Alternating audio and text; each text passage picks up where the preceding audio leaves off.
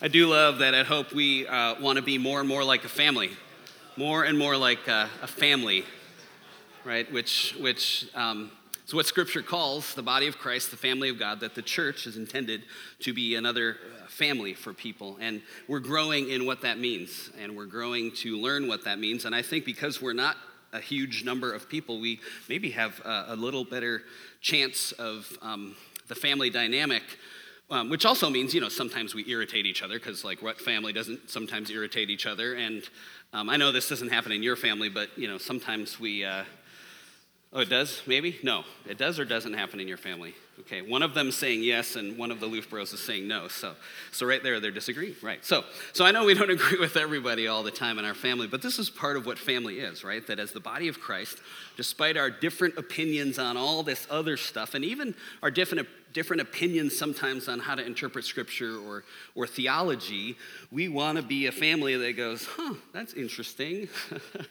um, but I'm not going to disown you over your different perspective. Uh, we're going to be a family which helps us learn how to love people, right? You know, Jesus says, love your enemies.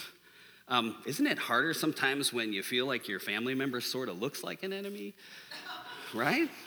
but the culture would tell us that we are enemies and we've got to polarize, and I can't love or be kind to that person, or I'll love them in word, right? But love without action isn't really love, right? So I think that's just part of the beauty of going, hey, we don't see things all the same, and we're learning to love each other. We're learning to love one another. And part of that is tied into this idea that Jesus um, puts out there, which is really a challenge the story in Luke 15 of the prodigal son. And this is our third week in a series of messages about what I'm calling prodigal sons. Um, and this comes from my favorite story that Jesus tells. In Luke chapter 15, uh, Jesus is teaching a group of people hey, here is what the heart of God is like. Like, you might think it's one way where you got to be separate from each other and all agree on stuff and judge each other when you're not. Mm, that's not the heart of the Father. And so Jesus is brilliant. He uses story because story is the language of the heart, and he tells this story. Churchy folks, we know the word parable, right? He tells this story, this parable about a father who has two sons. And so we looked at the younger son last week, and we're going to start looking at the older son this week, and I'm planning next week as well. But since we spent two weeks on the younger son, I'm just going to summarize that. If you want to look it up later, it's this passage here, Luke uh, 15. Um, begins with uh, verse 11. And let me just summarize that part of the story in case you weren't here or you need a refresher. Uh, Jesus tells a story, right? It's a father who had two sons. And the younger son disrespectfully demanded what wasn't his, takes his share of the inheritance, wanders off to a distant country, and blows it in wild living. And then he realizes, I'm screwed, I gotta come home. And he doesn't think he's gonna be able to quite come home and be a son again, so he's gonna be a hired servant, but he does come home. And the beauty is the father embraces him, welcomes him back in fully, even though he had really, really screwed up. In fact, not just welcomed home, they throw a party, we read in the passage. And I think if we honestly all look at our lives in one way or another, some of us to maybe a greater degree than other, but all of us can relate to that younger son. Uh, we are all prone to wander. Our hearts uh, can look to different things to try to satisfy this, this stuff that only God can provide. And so we walk away from God, this Father who loves us and, and cares for us. And when we do that, and we all do that, it's like trying to drink from a well that leaves us even more thirsty. But if you've ever wandered, um, you know that when we come to our senses, like the younger son did, we come back to this God. We return to his father heart. We're forgiven, we're embraced. His grace is truly amazing. And again, this is part of who we are here at Hope. Like, hey, nobody is perfect. It says on the front sign, right? Nobody's nobody's perfect. Um, we all need grace. You can come as you are. That hope is a place where anyone can come and then find and follow Jesus. We do that together. And the prodigal son, again, it's just this beautiful picture of the kind of folks that all of us are, um, and a place, a family, where folks can be welcomed back into. Now, before we get to the older son, I want to rewind up to verse 1 of Luke 15. Um, because looking at the context of these stories is very, very helpful. And we do that a lot around here. And so I want to back up and just read the first couple verses of Luke 15. Jesus is uh, talking to an audience of people, remember. Um, and this tells us what his audience for this story was, which tips us off to why he told the story. He told the way he told it. Luke 15. Now the tax collectors and sinners were all gathering around to hear him, but the Pharisees and the teachers of the law muttered, This man welcomes sinners and eats with them. So there's two very different kinds of people in the audience, right? The first group, I guess they were calling them the sinners, right? Uh, they were tax collectors in that group who were seen as traitors to their own countrymen. This group was seen as, you know, the spiritual losers, but they were flocking to Jesus, really drawn to Jesus. And then there's this other category who would think of themselves as spiritual giants. You know, they're Pharisees, they're teachers of the law. They are devoted to following the religious laws of Judaism. And this group, the religious folks, couldn't understand what is Jesus doing?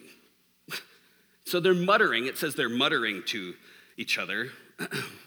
Who's this Jesus guy, right? He claims to be all holy, but he eats with them. He's hanging around them. Now, you know, we see this who he eats with thing. Um, it might not be as understandable, but back then, who you ate with was a really big deal. In fact, if you shared a meal with something, uh, someone, um, uh, which is called extending table fellowship, uh, if you shared a meal with somebody, you were indicating that you saw them uh, as someone that was kind of an equal, on par to you. You accepted them. It was an offer of peace and friendship. And so Jesus is eating with sinners, which you just don't do, Jesus. And so the religious leaders, they're all offended and they're saying essentially, Jesus, you know, he's watering down the faith. No wonder he's popular and draws lots of crowds when he, when he trashes all of our traditions. He's no different than they are. No wonder he's got all these people flocking around him. So they're trying to use shame, right? They're trying to shame him, they're trying to criticize Jesus, and maybe they're hoping that he's going to be embarrassed because they're probably muttering just as loud as, you know, Aunt Mabel does when she pretends she doesn't want you to hear, but she wants you to hear. She's being kind of passive aggressive. Like, they're hoping he's going to hear this and, oh, he's going to be embarrassed. Or, or, maybe he'll apologize. Oh, you guys, I'm really sorry. And he'll straighten up and fly right. Um, or maybe what they might really hope for is that Jesus is going to finally yell at these dirty, rotten sinners right? So, this is the setting this story is told into. And when Jesus tells this story, and actually the two short stories before it, all of these stories, he's sending a clear message to these self righteous religious types. He's essentially saying, hey guys, not only do I not apologize for accepting these people that you look down on, you guys need to know that flat out, what you see is the true heart of God. This is what God's heart looks like. And so you're missing out. Now, that would make it tense already, right? that Jesus is confronting that kind of mixed crowd of different perspectives and very different values. He talks about the younger son, and they're like, oh, he's talking about sinners, and God rejoices when they come home. So then Jesus introduces another character into this story and if you thought things were tense before, we haven't seen anything yet because Jesus is gonna, about to turn up the heat here. Some might even say that he's picking a fight with the religious folks. Again, first half of the story about the younger son. Father embraces him, calls for a party, and then listen to this in verse 25. Meanwhile, the older son was in the field. When he came near the house, he came near the house. He heard music and dancing. So he called one of the servants and asked him what was going on. Your brother has come, he replied, and your father has killed the fattened calf because he has him back safe and sound. Then the older brother became angry and refused to go in. So his father came out and pleaded with him. But he answered his father, Look, all these years I've been slaving for you and never disobeyed your orders, yet you never even gave me a young goat so I could celebrate with my friends. But when this son of yours, who has squandered your property with prostitutes, comes home, you kill the fattened calf for him. My son, the father said, You are always with me, and everything I have is yours. But we had to celebrate and be glad because this brother of yours was dead, but he's alive again. He was lost, and now he is found. So, we're going to look at this part of the story this week and next week. And I think there's two significant but often overlooked things in this parable because uh, it reveals that, friends, there is more than one way to be lost. Right? It's just as possible to be lost when you're, you know, in the father's house as it is to be lost like the younger son who went to a distant country. See, countless people end up lost, not like that younger prodigal who wandered off and made a mess. A lot of people do wander off that way, but a lot of folks are lost because they believe that they are earning God's love and acceptance with their obedience. That's the older brother, right? That's the religious leaders. And though we might not say it out loud, friends, we can really sometimes act just like the older brother and the religious folks and start to believe that God owes us. That by doing the right behaviors, God owes us. But this is not how the Father runs his house. It's just not. So let's walk through the first part of this older brother story. So, Older brother's in the field. He's been out there every day, probably every day. Like he's that kid, right? He's the one who stayed home. He worked hard. he followed the rules. He's not slacking off. He's not leaving it to the servants. He's out there working. He's out there working. Um, is there anybody here that you started working and earning money from like a young age? Anybody have a job as a younger person? Yeah, just like, um, who, who, had, who had a job, your first job started earning money before the age of 12? Just raise your hand, 12 or under. Leave your hands up. Uh, who had a job and started, or leave your hands up if, you, if you're 12, we're gonna take it down. Who had a job uh, from the age of 10 and under earning money? Anybody? Anybody? Okay. How about from the age of eight or under earning money? How old were you? How old were you, Rock? About seven or eight? Paper route, amen. I was an eight year old paper boy. I think you beat me at seven, so you got that one. What were you? Nine? Somebody else that was young? What was yours, Andy? Rocket scientist, age of eight. I knew it. I knew it, right? He was working the mines, that's right. Andy's not that old. Well, maybe he is. Um, all that money, he's kept himself looking good. So, um, yeah, I had my first paper out when, when I was in second grade in Minnesota where, you know, it snows. Um, I might have had a little help from my dad. Sometimes when it snowed, I did have some help. I'll give him some credit here, right? But you know, we had that good old Midwestern work ethic, right? We get it. We get the older brother here. We're like, yeah, this older brother, he's got the good old Mid-Eastern work ethic, I guess. But um, so he's out there, right? He's working, he's hearing the music. But instead of, he hears this party, and instead of going inside, he calls over a servant, and servant says, Hey, we decided to throw a party because your older brother's come home. And this, friends, this phrase here, this is the moment right here. Verse 28 the older brother became angry and refused to go in. He got ticked. And some of you, right, you hear the story and you're going, well, yeah, because he's the only rational one, right? right? The older brother is the only sane person in the story, right? The older brothers were like, yeah, this younger brother, he's been out squandering the inheritance, and his father throws him a party. Like, what is that? What is that going to teach him? I mean, if you want to send the message, okay, kids, you can just do whatever you want, wherever you want, whenever you want, just go squander, no big deal. Really? Way to go. Way to go, dad. Way to go, Dad. Real cool lesson to set up in our family here. I tell you what, this is not how I'd run my household. If it were me in charge, we would not be having a party. He would have to work his way back in, he would have to make up all the money that he had blown and pay it back, and then maybe we could talk about it. See, the older brother, right? He became angry, he refused to go in. And so some of us don't blame him, right? Like, I love a party, I enjoy a good time. But maybe I kind of trend toward that older brother a little bit and I kind of understand him a little bit because, um, you know, I want people to do the right thing. I want to see people do the right thing. Like, I've seen people blow up their families and their lives and their ministries and their churches by doing stupid stuff. And listen, again, when they do, I want to be someone that embraces them, welcomes them back with amazing grace. We figure out how to work it out. There's amazing grace for all of us. So I'm all about the younger son getting welcome back. But amazing grace doesn't mean that the damage that we did was instantly fixed. Like forgiveness can be really quick. Can be. From God, it can be, it is right away, right? Forgiveness is quick, healing usually is not. So I do, I believe that, that if you live the way that Scripture and Jesus call us to live, it's just better. Like, and oh, by the way, it's the way God has asked us to do it, and I'm pretty sure He knows what He's talking about. So there is. There's a big part of me that totally connects with the older brother. I totally get him. I don't blame him.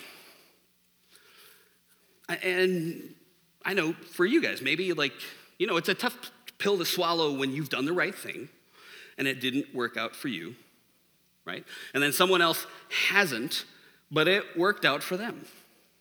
Is there anything more exasperating in life when that happens, right? You do the right thing, they don't you don't get, they do. Um, maybe remember being in school. Being in school.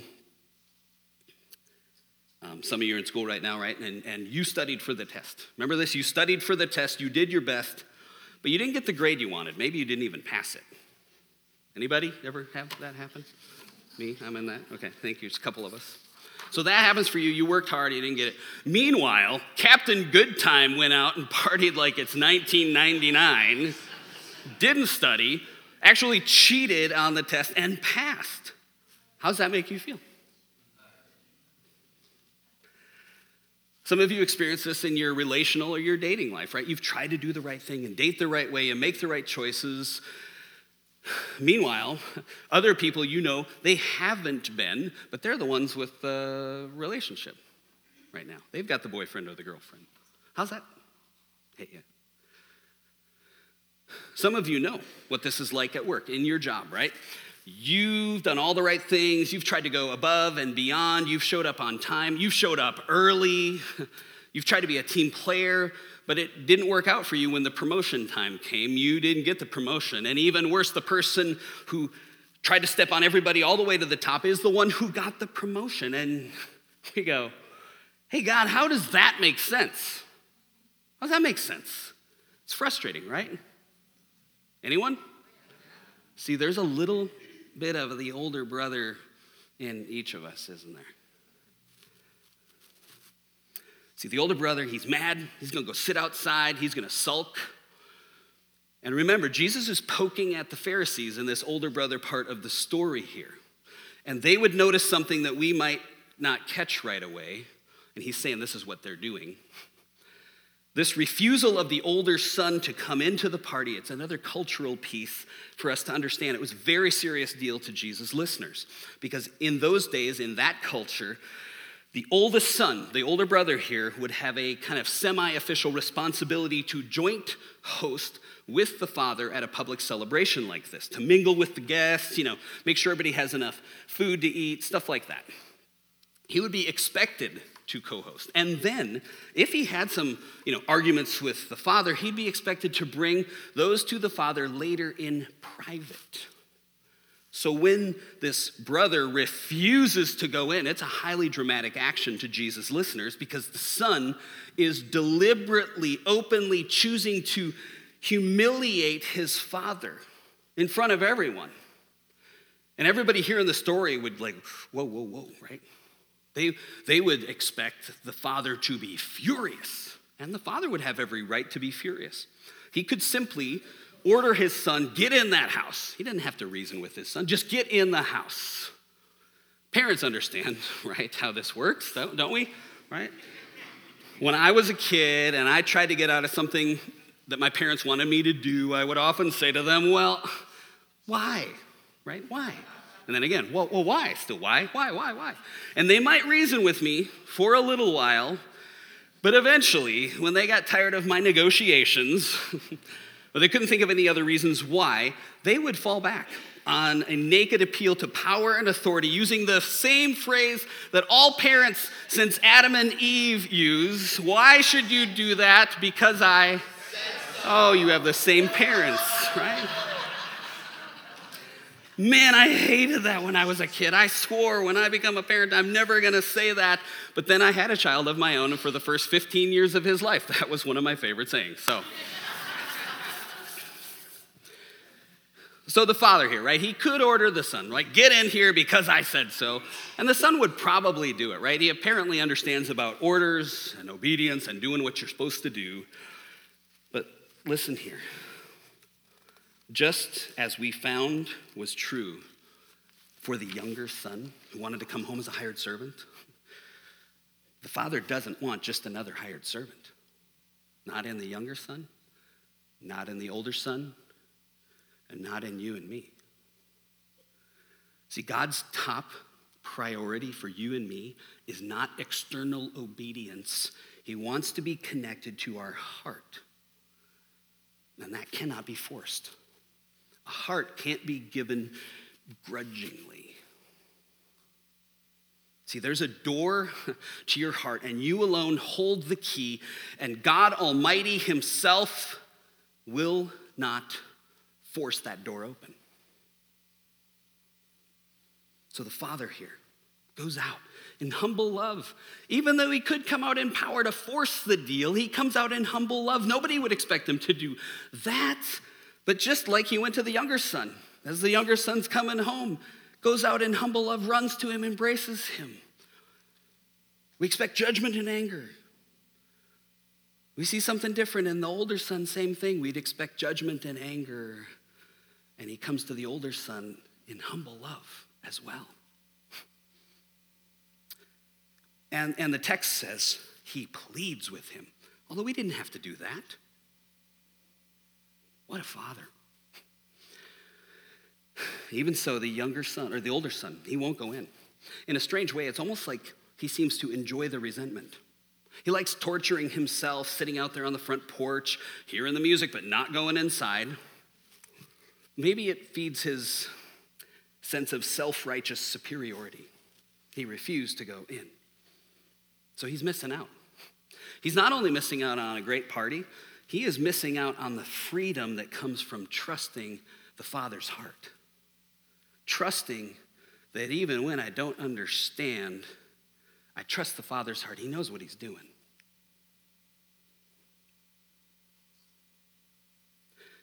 The next thing that happens here, and we won't read through it this week, we read through it earlier. Then, after the father pleads with him, right? the older son gives his speech, right? He's got a speech. Apparently, these sons are really good at their speeches. The younger son had a speech, right? The older son, essentially, his speech is, I have been slaving away for you. Slaving. Ooh, who's that sound like? A hired servant. I'm enslaving away for you. It isn't, it isn't, he uses the other F word, fair. It isn't fair. And listen, some ways he's right. We looked at why we think it's not fair. It's not fair. In some ways it ain't fair, right? But in other ways, he's not correct because the truth is, it's not about being fair. It's not about fair. It's not how life works. It's not how the Christian faith works. You know, in some other religions, it might be about fate or earning or deserving or being good enough but Jesus turned all that upside down. It's not about fair, it's about grace. See, the truth is, we don't deserve anything. If we were to get what we deserve, we'd get nothing. That's why there's grace. There's grace for each one of us. And you know, when I'm the younger son and I'm wandering or being stupid, I love grace. I love grace. But when somebody else acts like an idiot, sometimes then I wish things were fair. and when I act that way, I start to see my reflection in the older son. So, what's the problem with the older son? What's the problem with the Pharisees? What's the problem with us when we act that way? Well, the older son, the Pharisees, and us when we act like older brothers, um, we've missed the heart of the Father. We've missed it. We've missed it. See, the son here has misunderstood the kind of relationship that the Father wants. Have you ever done that? Have you ever missed the relationship with the Father because He didn't do for you what you thought He should do for you? I have. I have. And the Father is brokenhearted. Father is brokenhearted. Essentially, I hear in His words Him saying, Listen, son, I, I want a relationship with you. That's my heart. That's my heart. See, I believe, friends, that when we get caught up in the fairness game, when we get caught up in the fairness game, I think our Father would say to us maybe something like this I know, I know, I know that you're disappointed that that promotion's not going to happen, but I still want a relationship with you. Can, can we have that?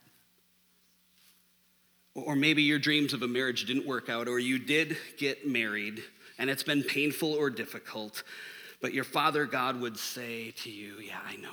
I know you're disappointed. I know. But I still want a relationship with you. Can we have that? You didn't get the grade. you didn't make the team. But, but, but that's not why you're here, is it? Is it for that? For the stuff you thought you were going to get? Is that why?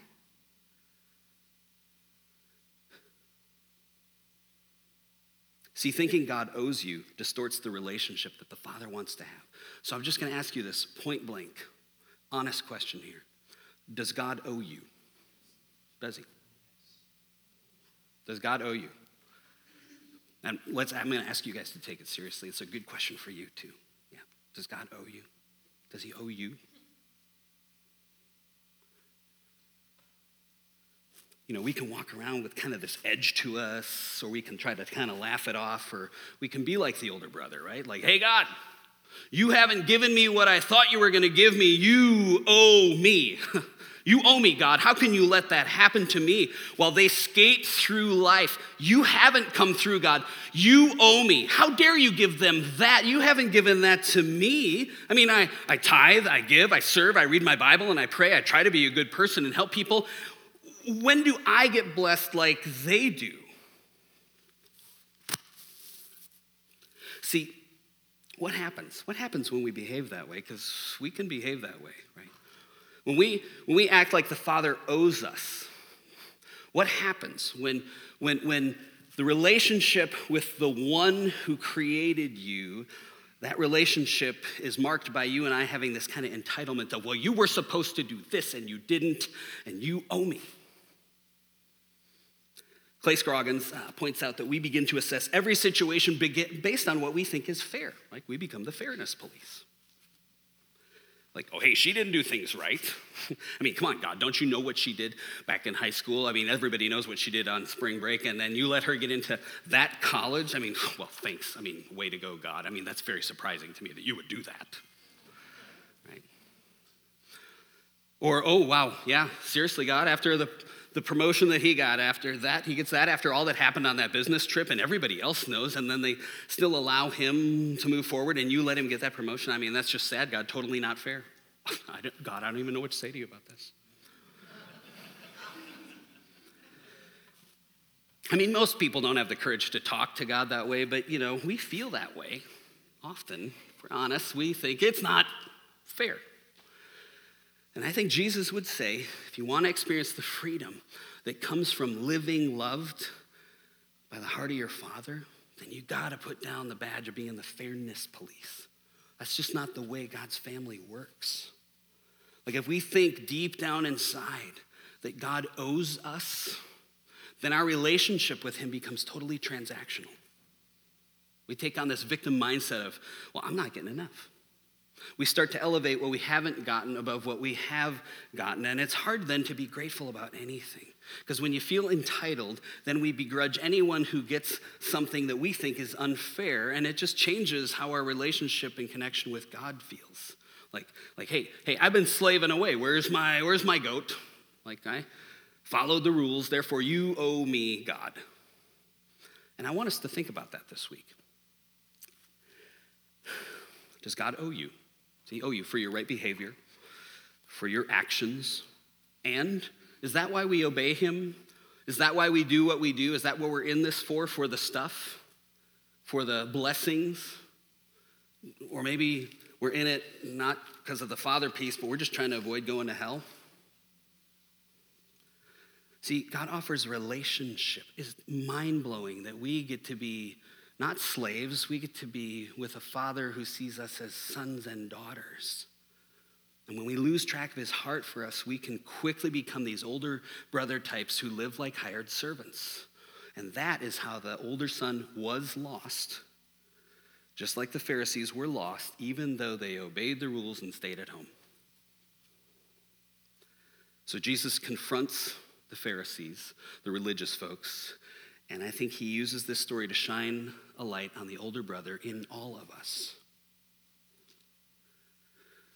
Now, I'm going to move to uh, a couple of quick things we can do this week, but I just want to say this because we talk a lot about who we truly are according to our identity in Christ.